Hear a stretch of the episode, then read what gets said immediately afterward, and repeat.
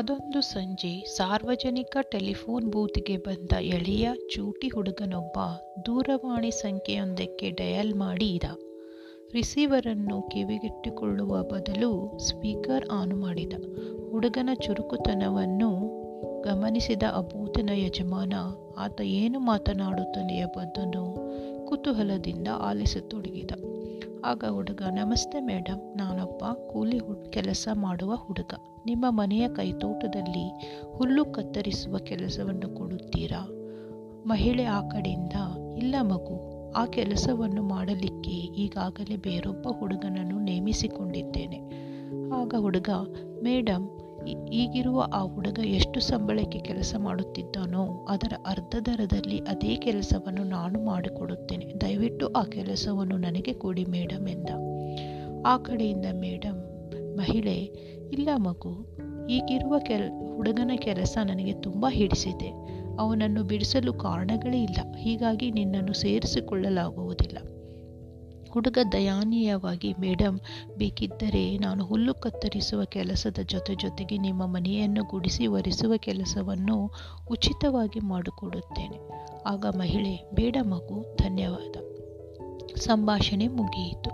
ಹುಡುಗ ಉಲ್ಲಾಸಿತನಾಗಿದ್ದ. ಸಂತೃಪ್ತಿ, ಸಂತೋಷ ಅವನಲ್ಲಿ ತುಳುಕುತ್ತಿತ್ತು.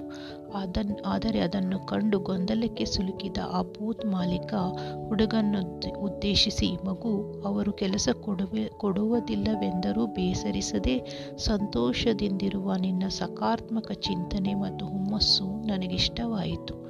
ನೀನು ಬಯಸುವುದಾದರೆ ನಾನು ನಿನಗೆ ಕೆಲಸ ಕೊಡುತ್ತೇನೆ ಎಂದ. ಹುಡುಗ, ಬೇಡ ಸರ್, ಧನ್ಯವಾದ.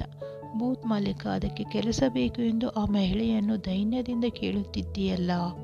ಆಗ ಹುಡುಗ ಹೇಳುತ್ತಾನೆ, ಇಲ್ಲ ಸರ್, ನಾನೀಗ ನಿರ್ವಹಿಸುತ್ತಿರುವ ಹುಲ್ಲು ಕತ್ತರಿಸುವ ಕೆಲಸದಲ್ಲಿನ ನನ್ನ ಕಾರ್ಯಕ್ಷಮತೆಯನ್ನು ಪರೀಕ್ಷಿಸಿಕೊಳ್ಳುತ್ತಿದ್ದೆ. ಅಷ್ಟಕ್ಕೂ ನಾನು ಇಷ್ಟು ಹೊತ್ತು ಮಾತನಾಡುತ್ತಿದ್ದುದು ನಾನೀಗ ಕೆಲಸ ಮಾಡುತ್ತಿರುವ ಮನೆಯ ಮಾಲೀಕಳ ಜೊತೆಗೆ. ಇಷ್ಟು ಹೇಳಿ ಆ ಹುಡುಗ ನಗುತ್ತಾ ಹೊರಟು ಹೋದ. ಬೂತ್ ಮಾಲೀಕ ಅವಕ್ಕನಾದ. ಸ್ವಯಂ ಮೌಲ್ಯಮಾಪನ ಅಥವಾ ಸೆಲ್ಫ್ ಅಪ್ರೆಸಲ್ ಎಂದರೆ ಇದೇ ಅಲ್ಲವಾ?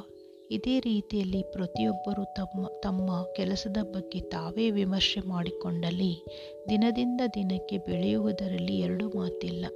ಜೊತೆಗೆ ಇಂಥವರ ಆತ್ಮತೃಪ್ತಿ ಮತ್ತು ಸಂತೋಷ ಗಣನೀಯವಾಗಿ ವರ್ಧಿಸುತ್ತದೆ. ನಿಯೋಜಿತ ಕೆಲಸದಲ್ಲಿ ಉತ್ಕೃಷ್ಟ ಕೊಡುಗೆ ನೀಡಿದರೆ ಜಗತ್ತೇ ಅದನ್ನು ಅನುಸರಿಸುತ್ತದೆ ಎಂಬುದನ್ನು ಮರೆಯದಿರೋಣ. ಇದಕ್ಕೆ ನೀವೇ ನಿಂತೀರಾ? ನಿಮ್ಮ ಅನಿಸಿಕೆಗಳನ್ನು ನನ್ನ ಬಳಿ ಹಂಚಿಕೊಳ್ಳಿ. ಸದಾ ಕೇಳುತ್ತಾ ಇರಿ ಇನ್ಸ್ಪಿರೇಷನ್ ಪಾಡ್ಕಾಸ್ಟ್. ನಾನು ಭಾರತಿ ರಾಠೋಡ್. ಧನ್ಯವಾದಗಳು.